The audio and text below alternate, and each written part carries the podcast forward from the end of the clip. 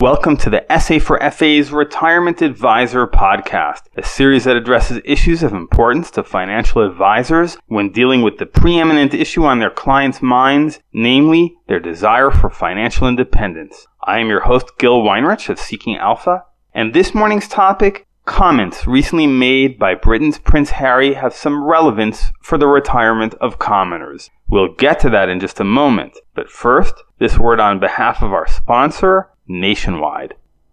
This podcast is brought to you by Nationwide. Nationwide's New Heights fixed indexed annuities now offer an optional living benefit rider with a 7% roll up, available at additional cost. Learn more at nationwidenewheights.com.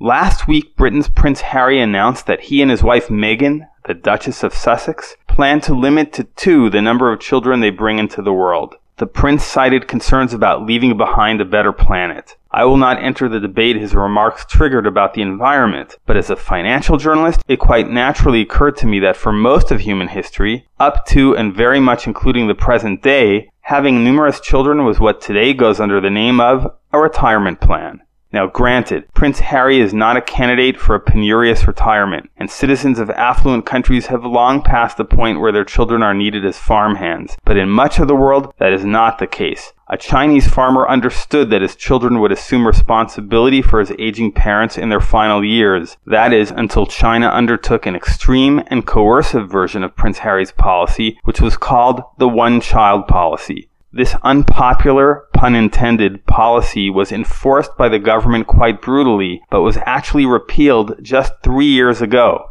The government wanted to slow down the country's rapid population growth when instituting this policy in 1979, but reached its population target for the year 2000 seven years early, something that demographers say would have happened anyway as education and development levels increased. In any event, as of 2016, Chinese citizens are permitted to have two children, and a key reason for this relaxation was retirement.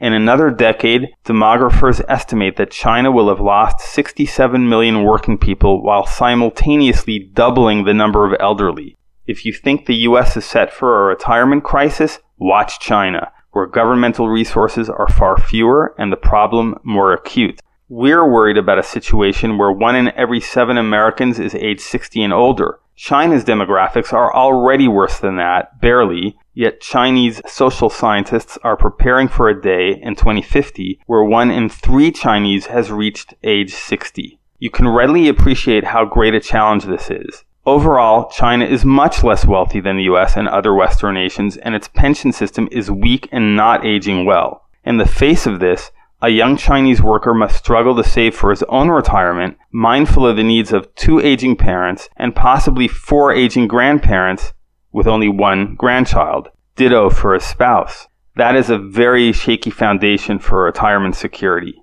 This excursion into Chinese demographics is mainly to point out that we should not be quick to denigrate a lifestyle deemed necessary by most of humanity throughout history. Western societies have not depended on their children for retirement in recent generations, mainly because of a historically unprecedented affluence that has made possible pensions, both public and private. But those systems are currently eroding, and what is old, namely reliance on children, may become new again.